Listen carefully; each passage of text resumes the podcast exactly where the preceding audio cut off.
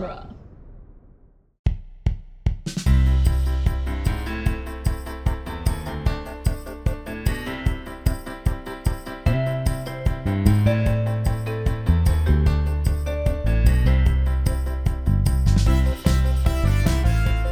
Hello, everyone, and welcome to the Protagonist Podcast, where each week we look at a great character and a great story. I'm Joe Dorowski, and this week we're discussing Luffy and Zed from One Piece film Zed. And joining me for the discussion is returning guest Norman Mitchell. Welcome back, Norman.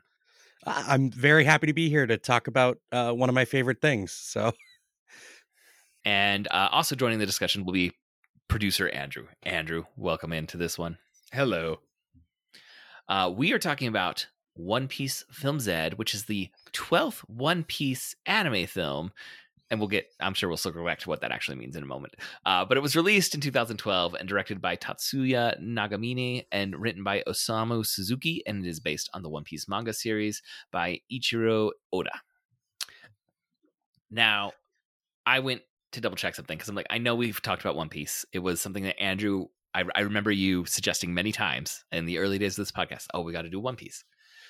We talked about One Piece over 300 episodes ago in episode number 96 from October 2016.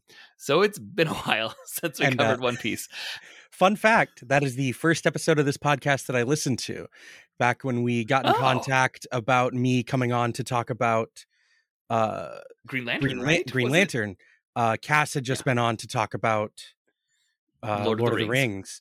And I went back and Mhm. looked through your list of episodes and it's just like, oh, there's a One Piece episode. Well, I'm listening to that one for sure. Just get a feel for who these rapscallions are. Yeah. Uh, um, and I have to say, that episode of One Piece six years ago, in which I think we talked about one and a half manga volumes, did not prepare me or orient me very well for this anime movie that I just watched. I'm sure it didn't. I I started this movie. I'm like, ah, I kind of remember he's like a Mister Fantastic rubbery guy, and then I was like, I don't know that I know any of these other people here. And then Andrew's like, Oh, you do. They're just all different. They've been Well- transformed. And, and never mind the Mr. Fantastic rubbery guy developing a number of, for you, unexplained powers, Mhm, mhm. like staring people into unconsciousness. Yes. And making his fist really big by inflating it with air when he bites his thumb. And pumping his blood so he can run fast. all right. So I just want to say, there's like a, uh, it was almost like Dali esque surrealism to this world and these characters uh, within this. Can you give a quick orientation for any listeners who have no idea what we're about to get into? Like, what is the world of One Piece?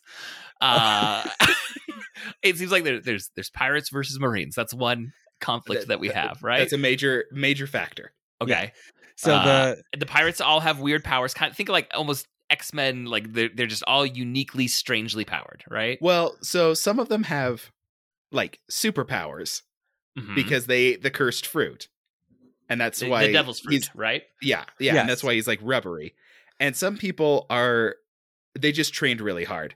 And so they basically have magic swords and fire feet and weather powers.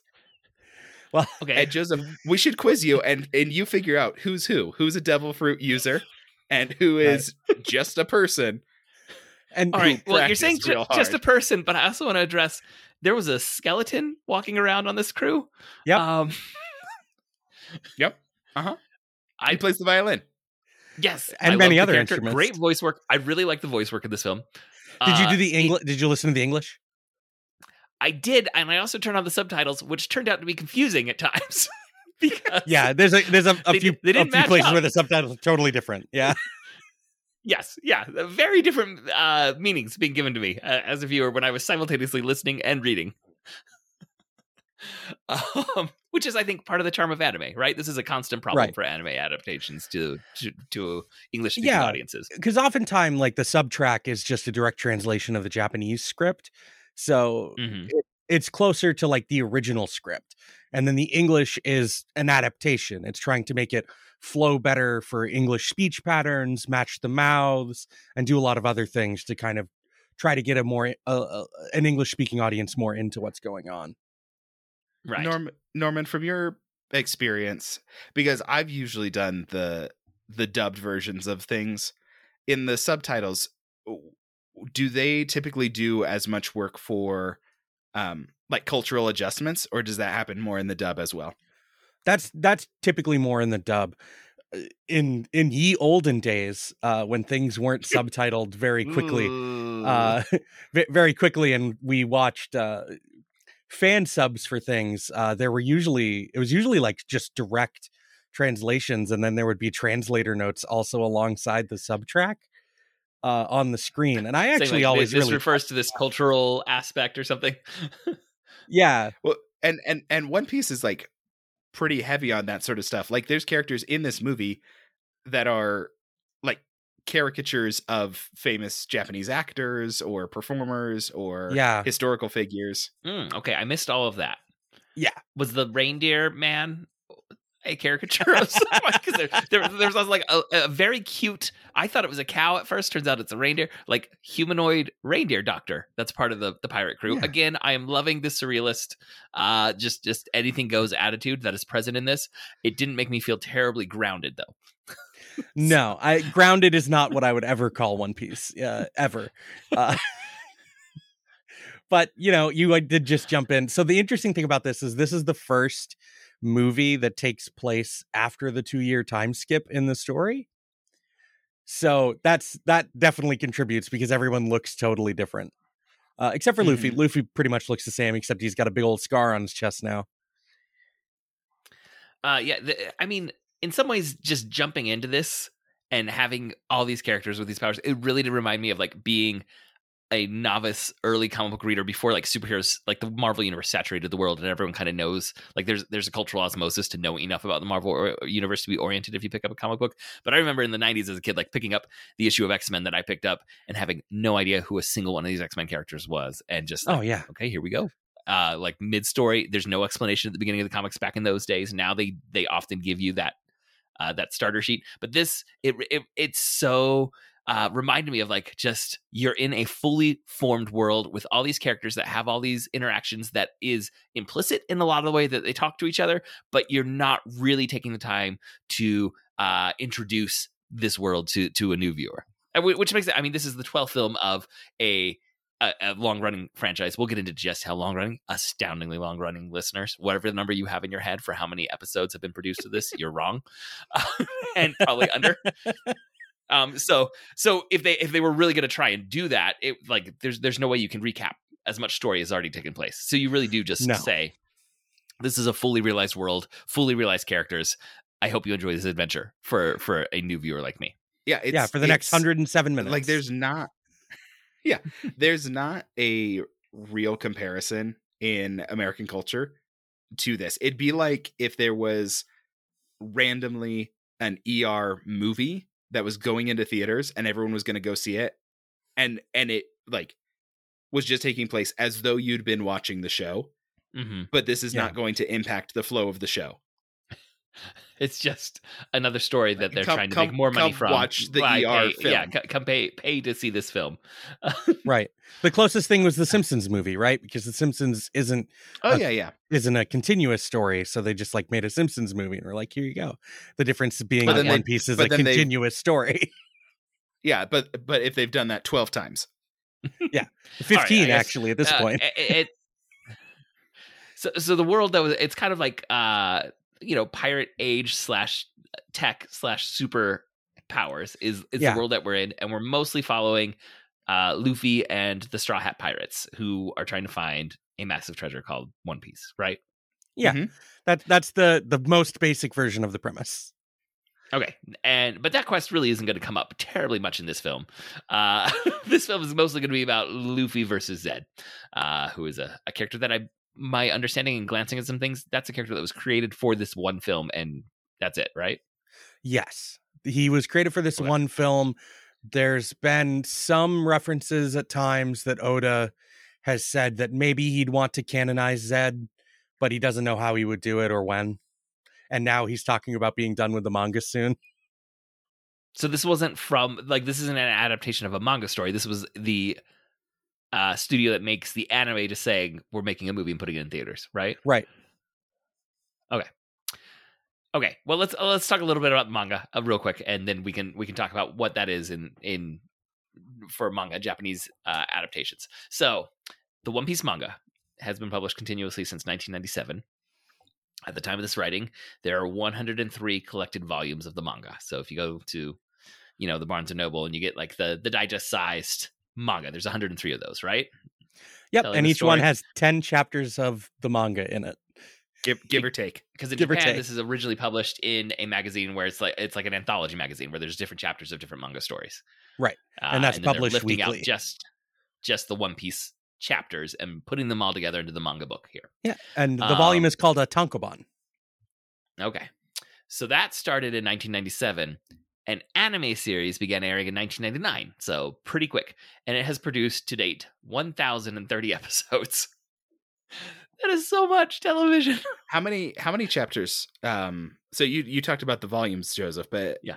Norman, do you know how many chapters would be total Uh, Yeah, for the uh, weekly as of this re- publication? as of this recording, uh, chapter 1058 just came out this past Sunday. That is so many chapters too. It is. It really is. What is what is particularly astounding is of those 1030 anime episodes, uh, there's like less than 100 filler episodes. Like truly filler episodes.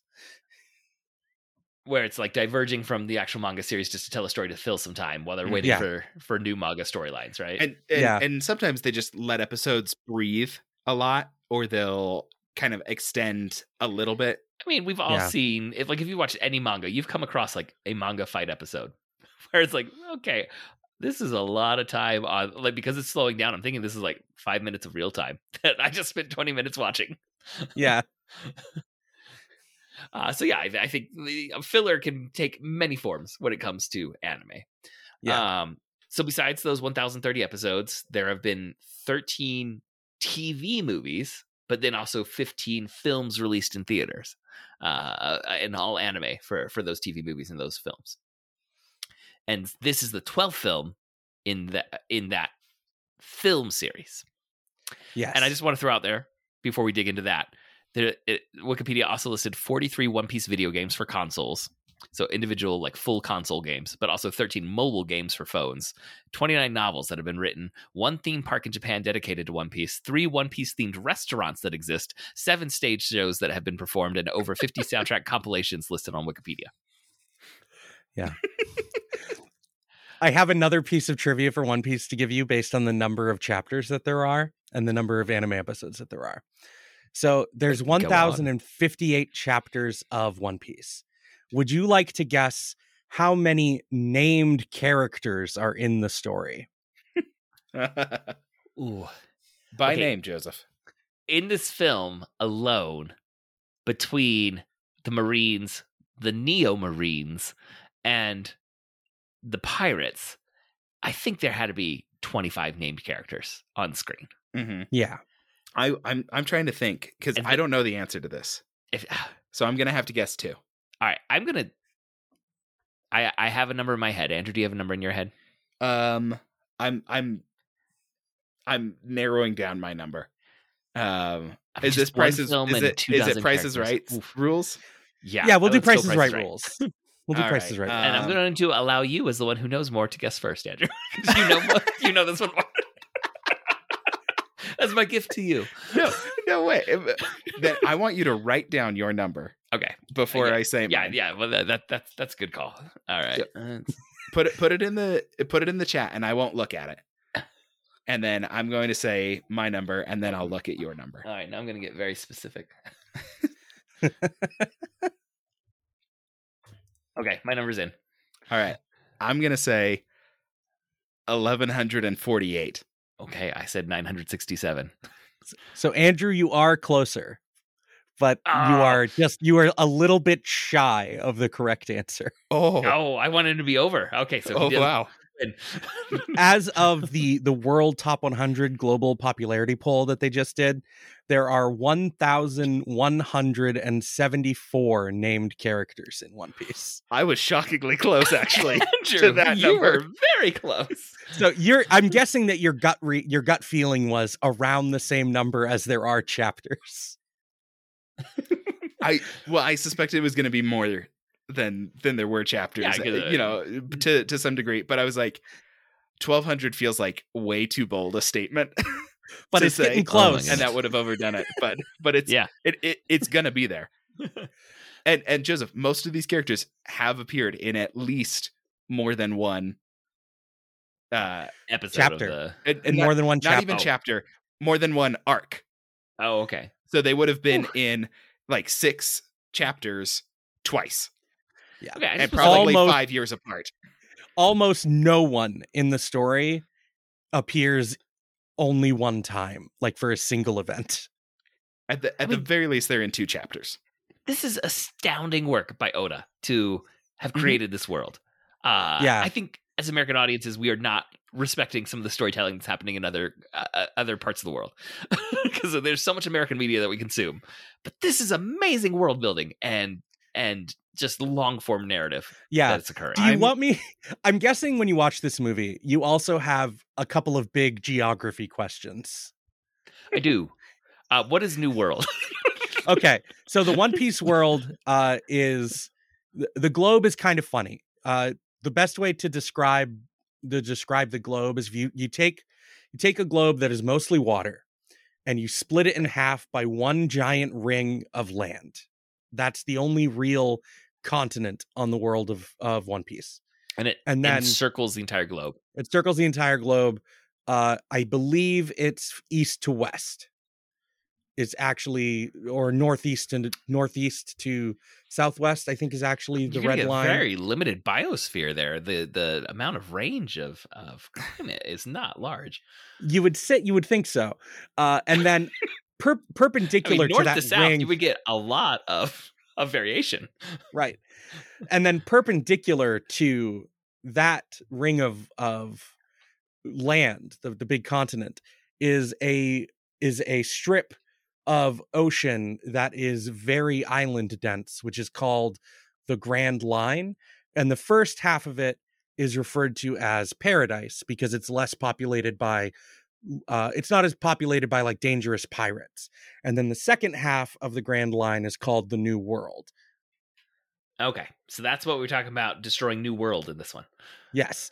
And then the rest of the world outside of those two strips, the land and then this string of uh, dense islands, are called the four blue seas. And it's north blue, east blue, south blue, west blue. Love this. This this is glorious. More of this in our storytelling, everyone. And every divide the world island and every island in the Grand Line has its own magnetic field and its own climate. That's why people had special compasses. Gotcha. Okay, that makes a lot more sense. Uh, and I love them each having their own climate too. It's like a Star Wars biosphere, just on Yeah. island level. All right, this this is amazing. All right, I- I'm going to throw out a few more uh, facts about this. Thank you. That does help orient me quite a bit. Uh, Oda holds a Guinness World Record for most copies of the same comic book by a single creator. So well done, Oda. Uh, and One Piece is the best-selling manga series in history, with to date over 516.5 million copies sold in 61 different countries. That is so much. Yeah. Wait, it's it's Uh, wild.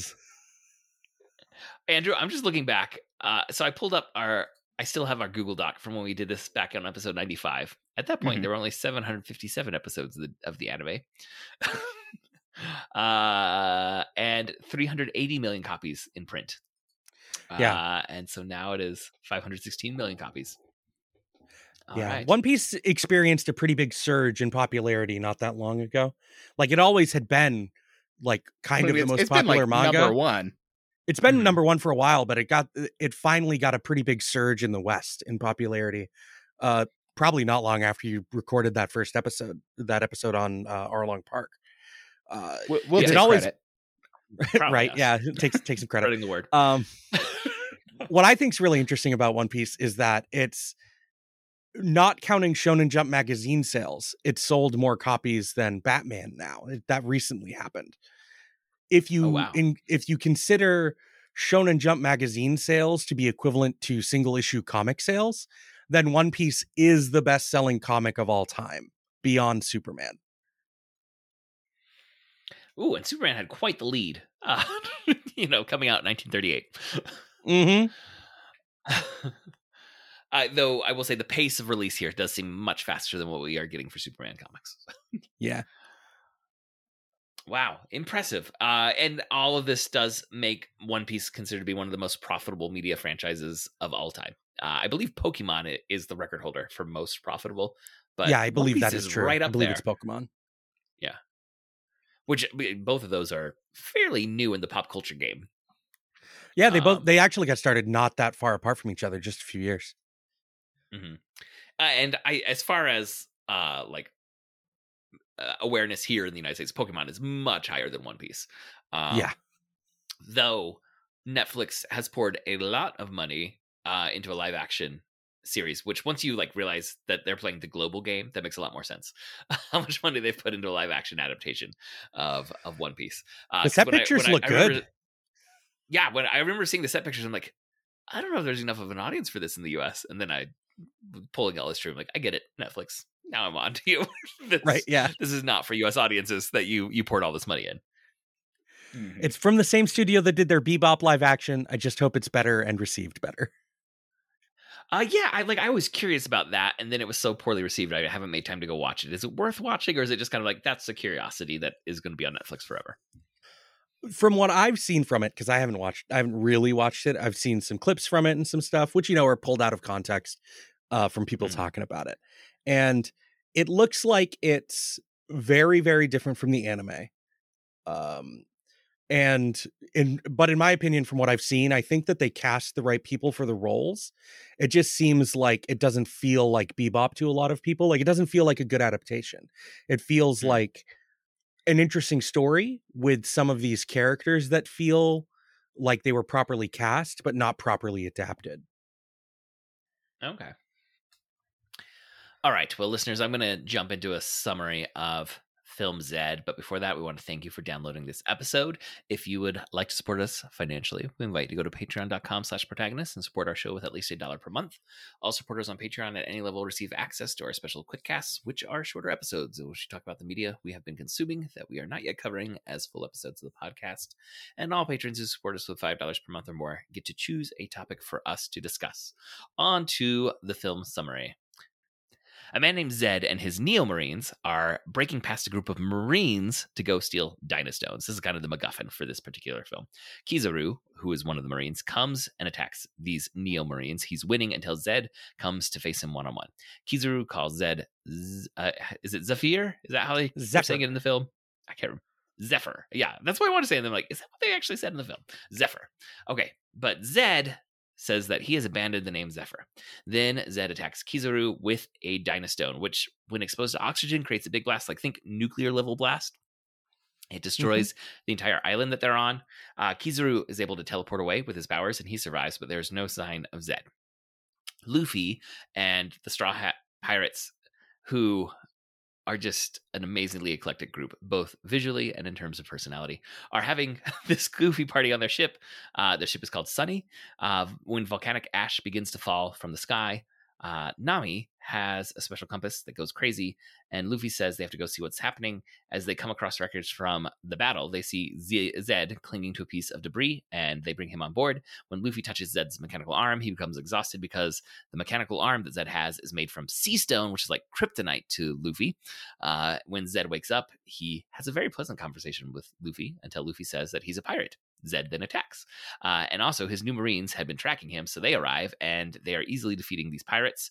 Um, so it's again, think like X Men, like different powered people fighting each other. The Neo Marine powered people are winning against the pirate powered people. Uh, one of the Neo Marines has the power to de-age people by touch, turns Nami into a child. This part gets creepy. I'm not gonna lie. Yeah, there's Um, that there's that one one moment in particular that's just like, all right, let let's not do that. Okay. yes. Um, like there's so much that I did enjoy about this. Uh, it got a little leery about Nami and uh, wow, who's the other character? And then when they And them, Robin. there's just some Yeah. things that adult men should not be saying that they say. it's like, Yep. no, stop it. 100% agree. At least he gets Uh, called out on it and he's like, stop being weird. Yes, but, but being weird is not going far enough. Nope, it's like, not. mm, No.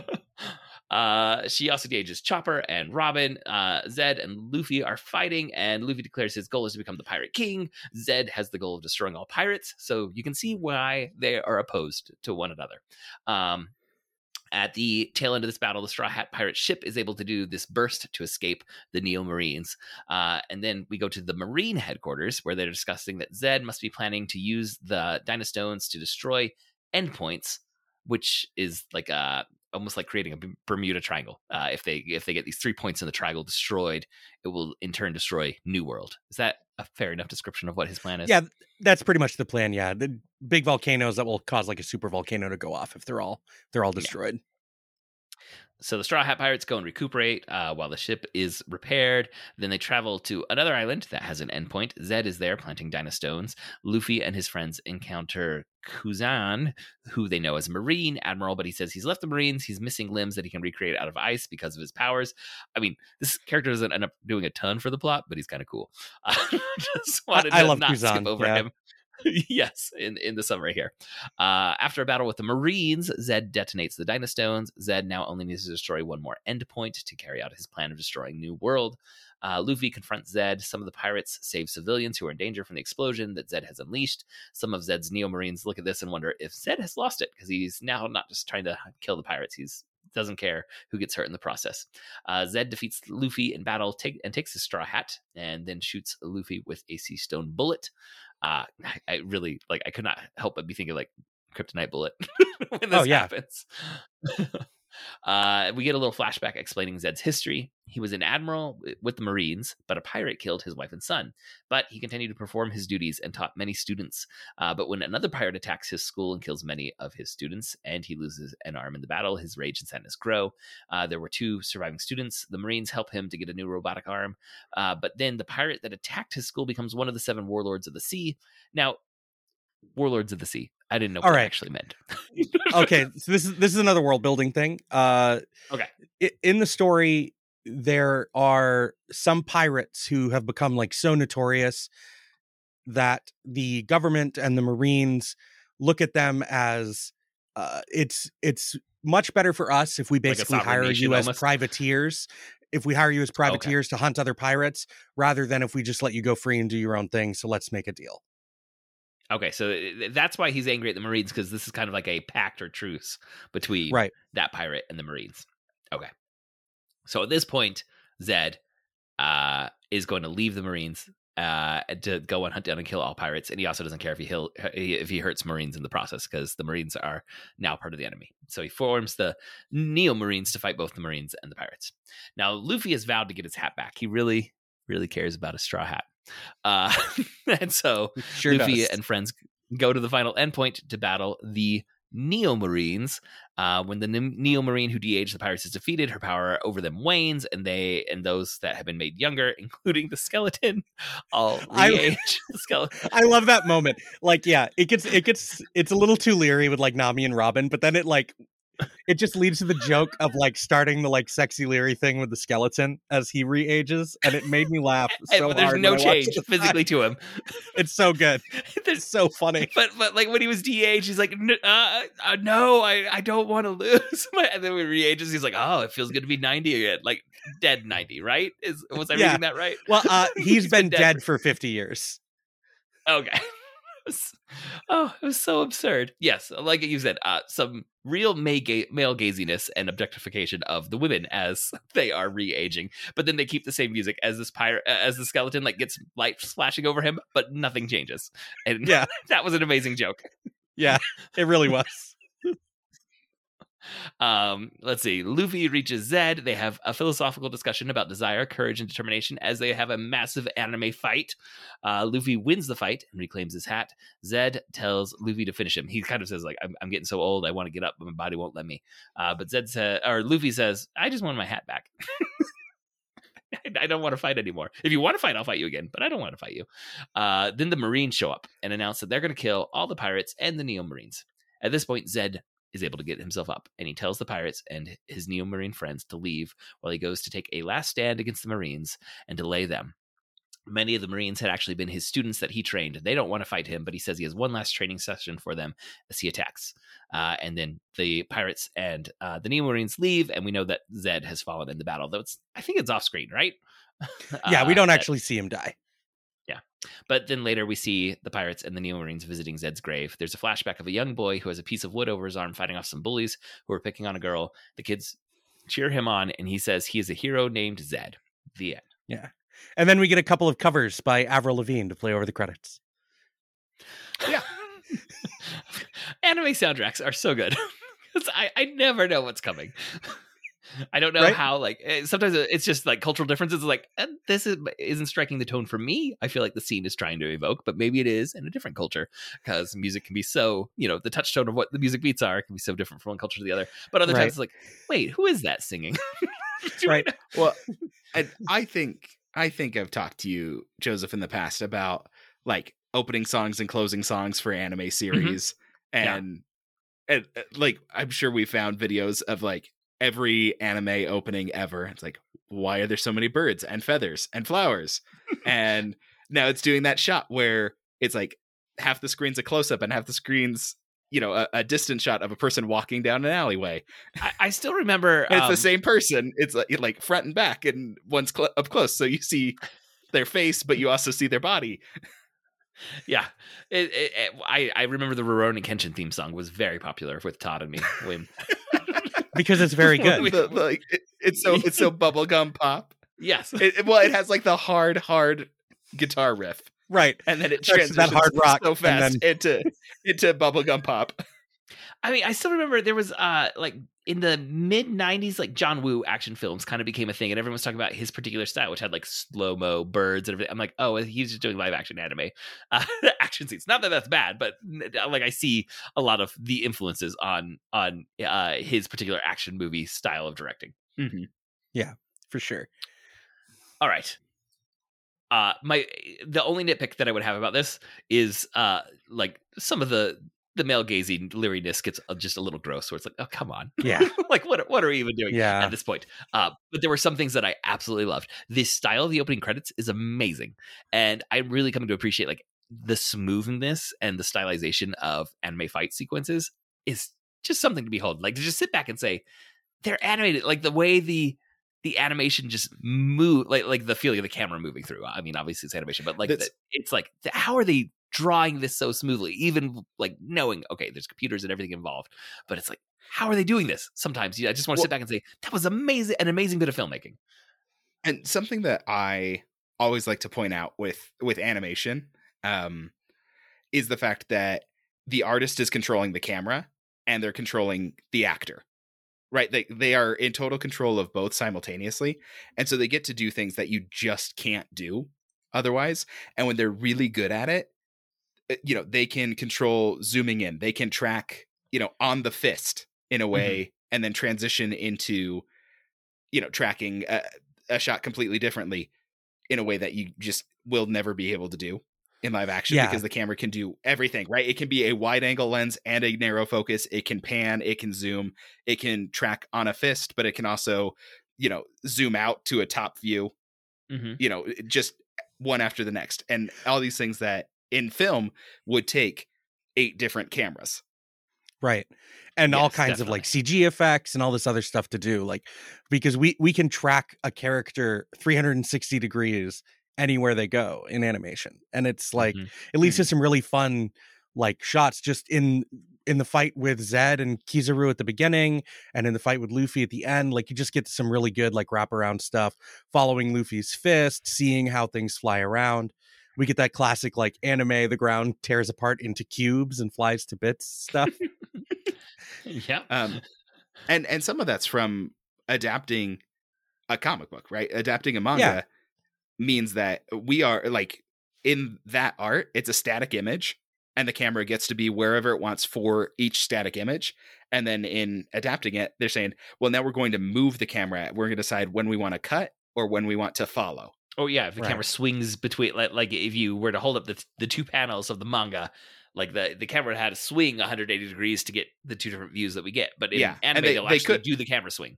Sometimes. Yeah, they can they can animate that or they can cut. And sometimes they do the cut, but a lot of the time I'd say especially in in One Piece, maybe more than other shows, um, they try to follow. Like they they take the action that was on the page and they say, okay, we're gonna make this look continuous, and the camera's just gonna have to move wherever it's necessary from zoom Yeah. in, zoom out, you Yeah. know, uh, this angle or or you know go above or or below or anything. And uh, another thing that I want to say that I loved, I, I was listening to the English dub, but I really liked the voice performances uh, that they had for this. Uh, such distinct character voice, like the initial ones, but then they also gave good em- em- emoting throughout uh, to let Yeah. you know where the character's at at all times.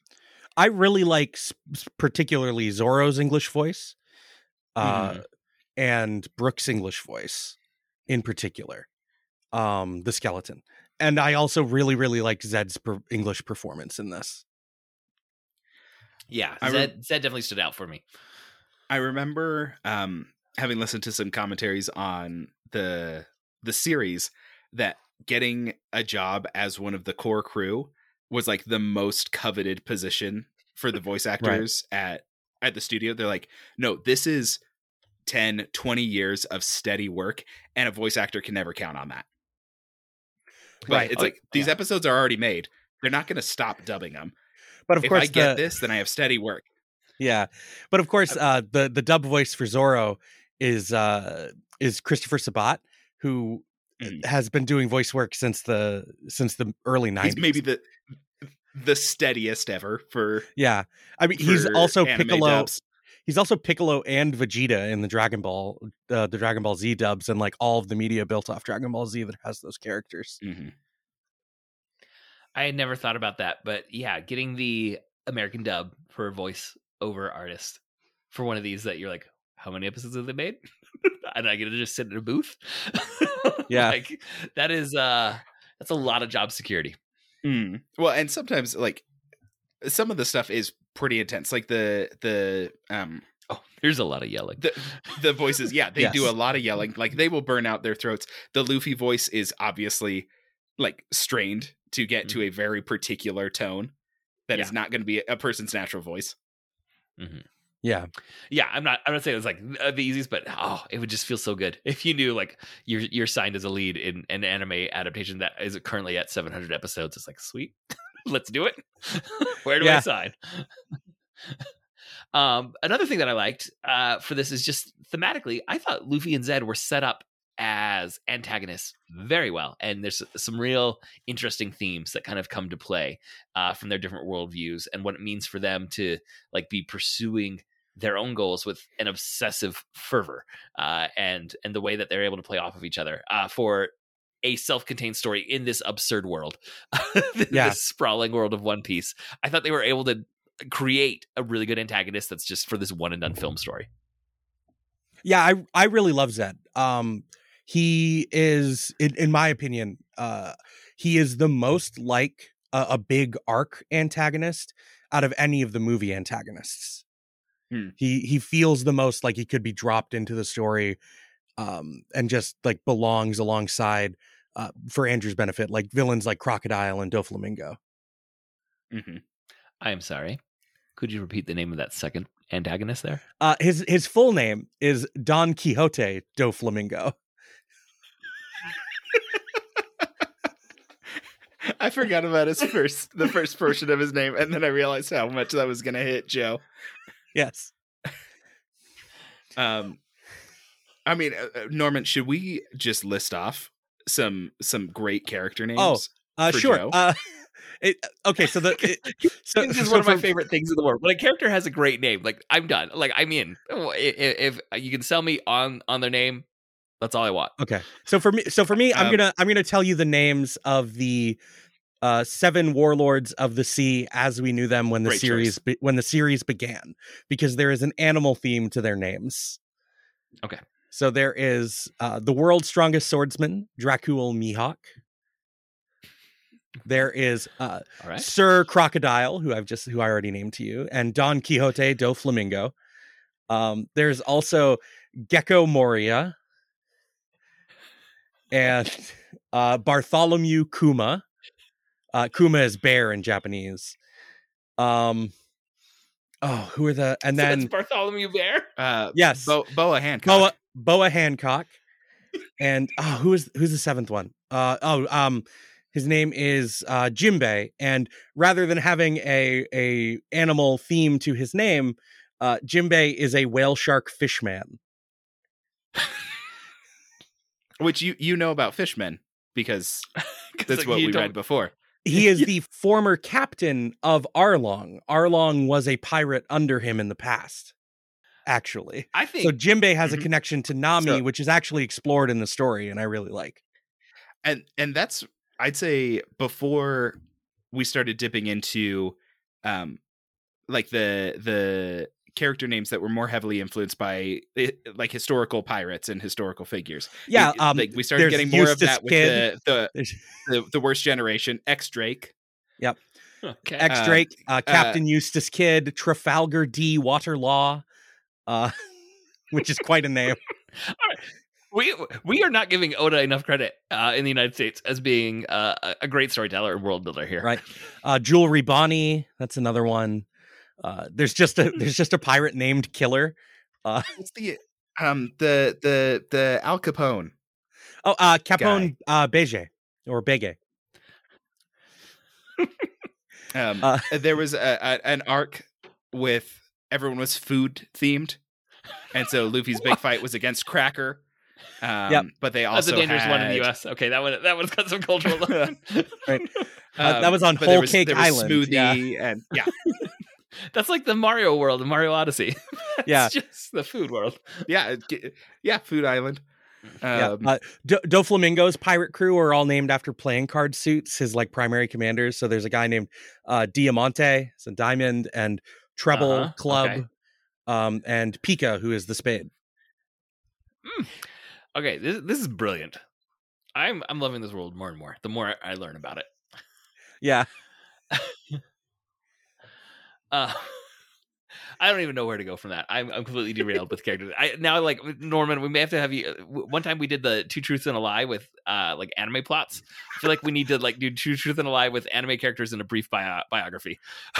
I, I, that that would be fun. I, I think that would be a good time. that's Uh, pretty good But Or yeah, tru- truth or lie. It's not two. Yeah, it's just one or one. Like we're we're making one up, an anime name and uh, a brief character biography, and we've also found uh, absurd anime names and a brief biography. I think norman you could really do that um against joseph with uh, one piece and um one punch man superheroes and supervillains that could be fun. Well, I yeah, mean, we- we've already established there's over a thousand characters in One Piece alone. yeah. So There's so many. I could. Uh, uh, there's they a, all there's a have whole names joseph there's a whole group that their whole gimmick, their naming gimmick is that one of them is named uh, after a number, and then their partner is named after a holiday, and their their man woman pairs. So it's like Mhm. Mister One and uh, or well, his is a bad example because it's based on a, a holiday that doesn't make sense, but the name sounds funny. It's Mister Mister One and and Miss Doublefinger, um, is his pair, and then there's Mister Four and Mrs. Merry Christmas. and they have a they have a bazooka that was given a dog devil fruit. So it is a living bazooka that looks like a dog. forgot about that. Yeah. You can feed devil fruits to inanimate objects kind of. Yes. Wait. okay. we don't know So how it works like- yet. there's- it's just happened in the series Oh. a couple of times and we've been told that it's a thing that can be done but we haven't and, had and it we've seen it a few yet. times. Like the elephant sword. Yep, the norman sword that is an me, was his name funkfreed?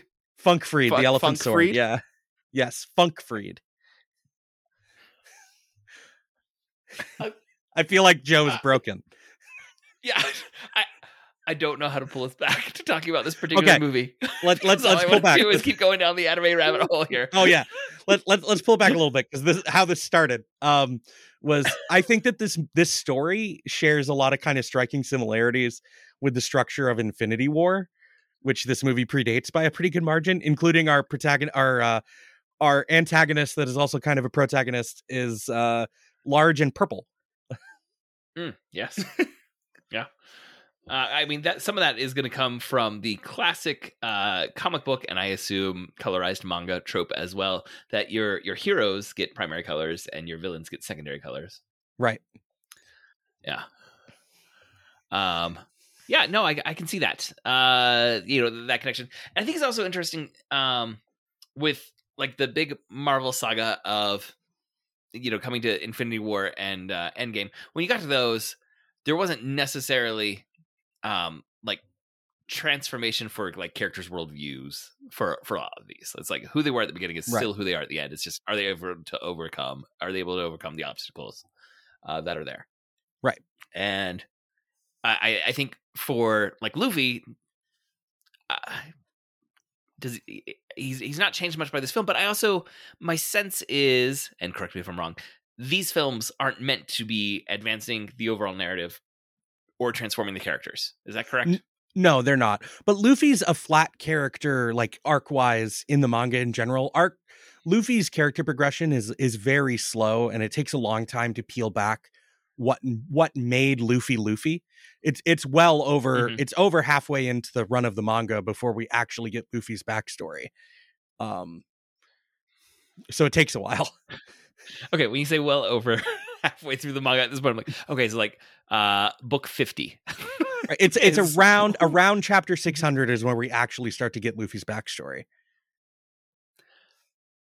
I mean, what? What is what is this man keeping in his head story wise? Oh my goodness! I know it's it's insane to me, like the the the amount of stuff and just the stuff that doesn't make it to the page that he answers questions about, and just like he has an answer for everything is just wild to me.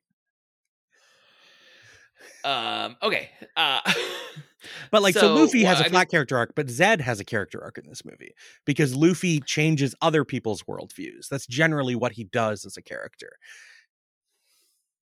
Yeah, uh, like who Zed is at the beginning is not like like at the end we see him actively saving his Neo Marines and also the pirates. And at the beginning, his sole purpose is destruction. So we've uh, seen a, a complete transformation there. Right. He's still going to use violence uh, in both of these goals. um, Right. It's a shonen of battle story. In- yeah, in, bo- in both of these goals. Uh, but his goal does shift from complete destruction to saving. Uh, you know, th- this particular group of people. So yeah, there is. Uh, he's the character that has uh, been transformed by the story that we've seen on screen. Yeah, and and that's like that's what Luffy does to people he encounters across all of One Piece. His presence is restorative. Like Luffy is surprisingly emotionally intelligent despite being uh, very stupid most of the time. He just he just really understands like that people like when someone is is feeling wrong to themselves or like when something is just off. Like Luffy just knows and he's just always willing to help somebody uh, even though like we get this line in this movie where he tells that little kid that pirates aren't really heroes and luffy doesn't consider himself a hero because luffy is pretty selfish it's just that luffy's primary ideal is that everyone should be free to make their own decisions in their life so absolutely any kind of hint of an oppressive force just sets luffy off. He cannot deal with it. He will not abide anybody restricting anybody else's life. Mm-hmm. And and uh, I, I guess another parallel I see with Luffy and um, Zed, at least initially, they're, they're both driven by MacGuffins. Like basically, we want to obtain this thing. For Zed, it is the whatever the stones are. I can't remember the name. the. Dynastones. the Dynastones. But then for Luffy, becomes his hat. He just wants his hat back. Right. Uh, and Zed wants the, the you know the Dynastones, and that's uh, often the you know the initial hook for for so many stories. That's why it's just called the MacGuffin. It doesn't really matter what it is, but hopefully you can use whatever it is that you've chosen to reveal something about the characters or their goals. And in, in the case of Zed, like we, we learned about his whole vision for uh for why he wants the destruction that he wants. For Luffy, um, it's implicit that this hat has a personal connection for him to uh essentially like uh, uh the the pirate who trained him. Is that right? Well, his mental Yeah, his pirate. mentor. He he knew Mhm. Shanks for really in the story a very short time, but he had a big impact on him as a kid. And he gives him the straw hat and is like, "Well, if you want to be a great pirate, you want to be king of the pirates, you hold on to my hat. Someone really important to me gave me this hat. When you've become a great pirate, come back and give it to me." and so like re- reclaiming the the hat is uh i think it's it's in part like his goal to become the king of the pirates but it's Yeah. also the family bond with with his mentor right uh Yeah. you know it, it's That's a big part of for both of those simultaneously yeah because if it really was just going to be symbolic of becoming the Pirate King, he could just go become the Pirate King anyway, and, and he would have a, uh, obtained the same goal. Um, and I do like like as far as uh, moments in the film, like one of my favorite is after Luffy defeats Zed, and Zed says like "Finish me," and Luffy's like, "I just want my hat." like I I wasn't here to fight you. you just had my hat. I never wanted to fight you so, in the first place, and then you took my hat.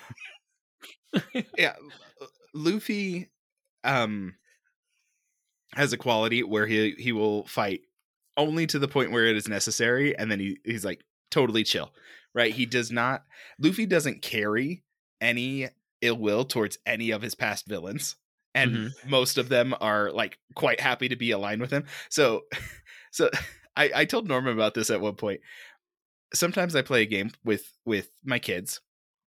Um we sometimes call it fight the dragon sometimes we call it brave warrior but they have a, a foam shield and sword, and I'm the dragon. And my son, who's three years old, when he defeats the dragon, he doesn't want to kill the dragon. He defeats me and he says, "Okay, you're my friend now." And that's it's like exactly that's what Luffy. Luffy views.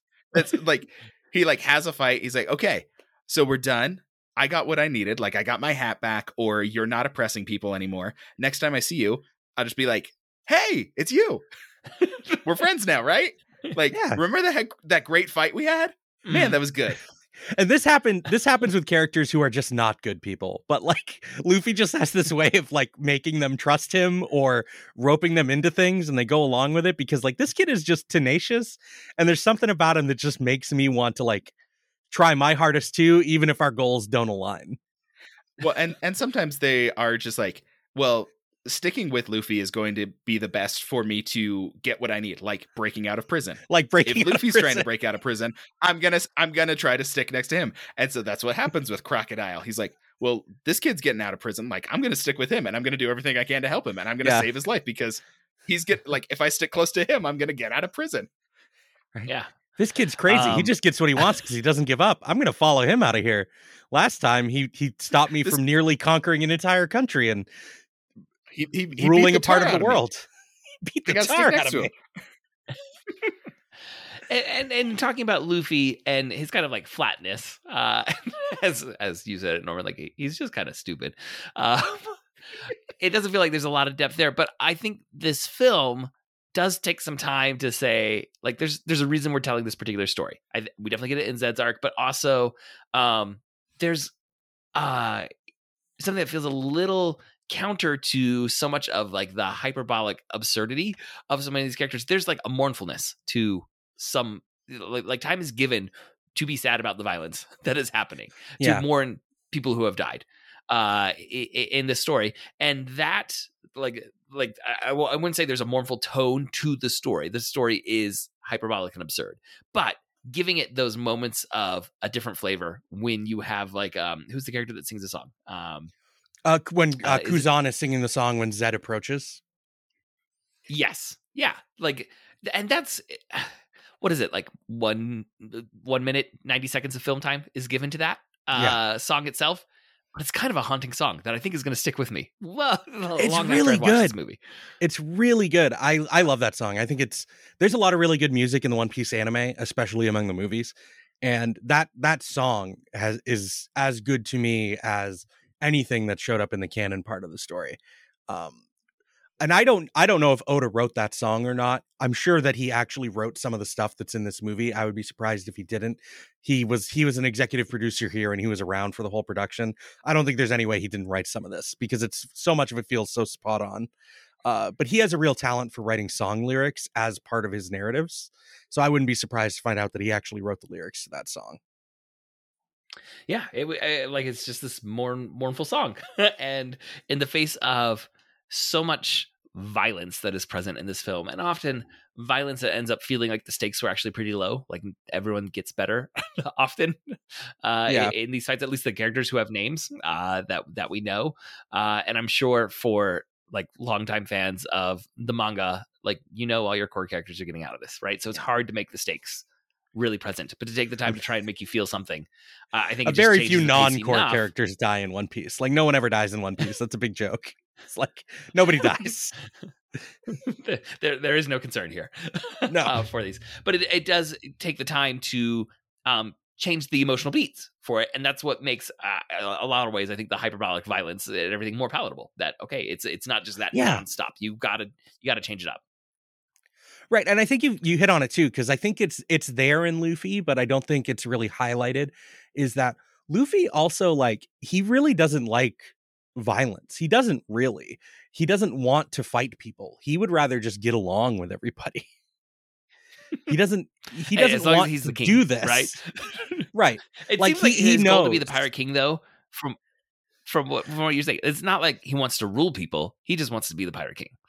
right like he he explains this to someone at one point in the manga um someone asks him why he wants to be king of the pirates and he said well the king of the pirates is the freest person in the world and i don't want anyone to be able to tell me what i can and can't do i just want to be free There's something I really like about that explanation because the, the, there's a, an air of like power hunger to saying I want to be king, right? Like I'm I'm, I'm Right. gonna like like an immature power hunger in a lot of ways uh, that's there. And from what I know of Luffy, having one read a couple manga six years ago and watched this film, maturity is not his strong point. no Uh, they even joke about it right be at the like beginning shouting constant to be shouting constantly uh you know i want to be the pirate king that could feel like this weird power kick that someone's on but to have that explanation that well no i just want to be the one at the top so no one is ordering me what to do and implicit in that i think is and also i want everyone else to be able to do what they want Yeah. uh that's a kind of, that's a pretty cool motivation. Yeah that's it like I don't- I- Uh, all luffy think it would wants is people to be able to live unbothered. Yes that that is a great goal uh functionally uh in, in even in the the fictional world of one piece not sure how that would that would pan out but I- I, like it as a stated goal. Yeah uh, well norman i've really enjoyed this so far. Is there anything you want to make sure we touch on before we wrap up our discussion of one piece film Z? yeah there's just like there's just a couple like moments that i just kind of want to like also highlight because i think they're really funny. Like um when zoro and sanji start arguing with each other about how young they could be and still kick the other person's butt i think that's really funny. Uh-huh um and luffy beating people up with this cartoonish piece of meat and then taking a bite afterwards because he's tired and like eating the whole thing. It's just like really funny to me.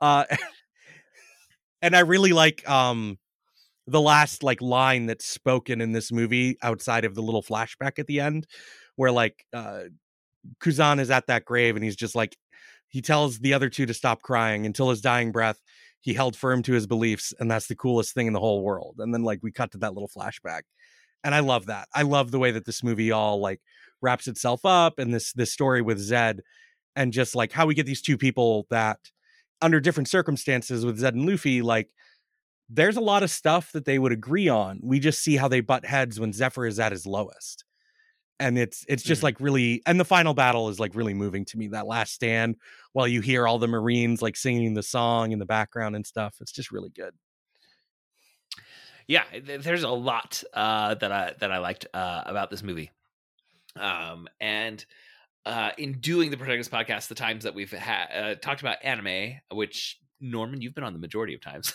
that we've talked about anime it just makes me appreciate it more and more uh and uh i i think there's a strange, maybe unearned stigma. I mean, at the same time, some of it is earned, like the leering views. Uh, Yeah. part of the stigma uh, around around anime. Like that's present in this, uh, but there's also so much here that is just really well done storytelling. Right, like Yeah. it's just a good story in a fascinating world, uh, like an absurd world, but that just makes enough sense that it's cool.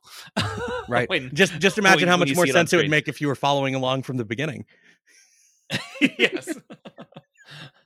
uh, Andrew, is there anything that you want to say about One Piece? Uh, no, I, I, I'm sh- I suspect that there will be another chance to talk about One Piece. oh yeah I mean, i want to come back after to talk about it all wrapped uh, i want to come back to talk about robin's uh origin at some point with you guys because i think that joe would really like that It too is a good one. All right. Uh, well, we'll we will definitely do that. Uh, and you are always a welcome guest, uh, Norman. I think that is going to wrap up this episode. Thank you for joining us, listeners. For show notes and links to all the other great dueling genre shows, you can go to duelinggenre.com. Also, please subscribe to the Protagonist Podcast in your podcast app of choice, and please leave us a review. That really helps us out. We'd like to thank Scott Tofty, who composed our theme music. Norman, is there anything you would like to plug? Uh, as far as podcasts, uh, no, but I've I've been in, encouraged by by others to mention that I have uh, my name on some published RPG books now uh, from Legendary Games that you can find at uh, at drivethrurpg.com and and looking for Legendary Druids or for uh, Orphaned Bookworm Productions on the website. You can find a web store to buy some RPG books that I contributed to. Oh, well, that is really cool. I am a neophyte when it comes to that particular world, but I am dipping my toe in and learning more and more. Uh, so that that's really exciting. Congratulations. Oh, thank you. Uh, thank you again for listening. We'll be back next week to discuss another great character in a great story. So long.